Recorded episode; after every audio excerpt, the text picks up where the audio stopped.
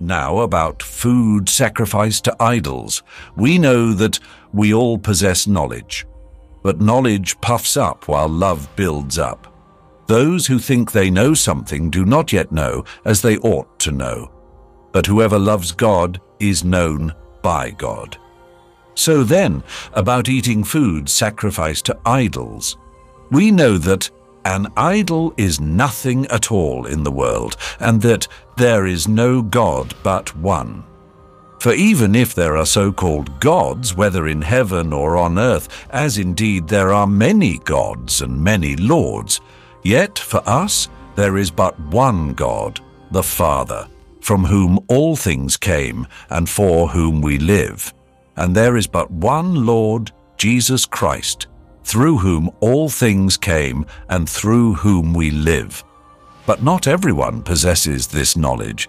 Some people are still so accustomed to idols that when they eat sacrificial food, they think of it as having been sacrificed to a god. And since their conscience is weak, it is defiled. But food does not bring us near to God. We are no worse if we do not eat, and no better if we do. Be careful, however, that the exercise of your rights does not become a stumbling block to the weak. For if someone with a weak conscience sees you, with all your knowledge, eating in an idol's temple, won't that person be emboldened to eat what is sacrificed to idols? So this weak brother or sister, for whom Christ died, is destroyed by your knowledge. When you sin against them in this way and wound their weak conscience, you sin against Christ. Therefore, if what I eat causes my brother or sister to fall into sin, I will never eat meat again, so that I will not cause them to fall.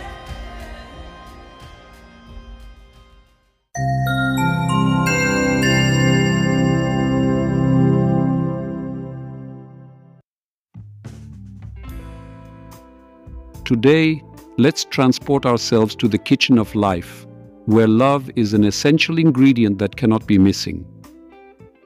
In our recipe for today's sermon, we will explore a passage from the first letter to the Corinthians, which talks about eating food offered to idols and about freedom, but above all about love and mutual respect. Believe me, even in our times filled with vegan burgers and gluten free pizzas, the topic of meat offered to idols is more relevant than it might seem. It's not about the letter, but the spirit of the message. The Apostle Paul tells us knowledge puffs up, but love builds up. Doesn't that sound familiar? In our world full of experts in everything, it's easy to fall victim to the syndrome of knowing it all but isn't our knowledge, our opinions, our rights, sometimes like those dishes offered to idols, empty and tasteless in their essence if they don't serve mutual love and understanding? Let's now look at how often our freedoms and rights become stones of offense to others. I can do this, so I will do it. How often we hear this, but Paul reminds us be careful, lest this liberty of yours becomes a stumbling block to the weak. We have smartphones in our hands, access to the whole world. But do we use this freedom in a constructive way? Or do we sometimes add burdens to the hearts of others, not thinking about the consequences of our words and actions? Paul goes on to say, if food causes my brother to stumble, I will never eat meat, lest I make my brother stumble. Isn't it a challenge for our decisions, our actions, our words to be filtered through love and care for others?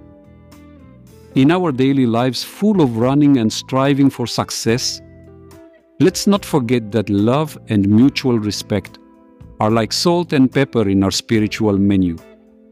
Without them, even the most exquisite dishes of life become bland. So I encourage you in your culinary journeys through the world of choices and decisions. Always have with you the salt of love and the pepper of respect. Let your life's menu be rich, but not at the expense of another person. Let's remember that what we place in our hearts and consciences is more important than what we put on our plates. May God bless us all. Amen.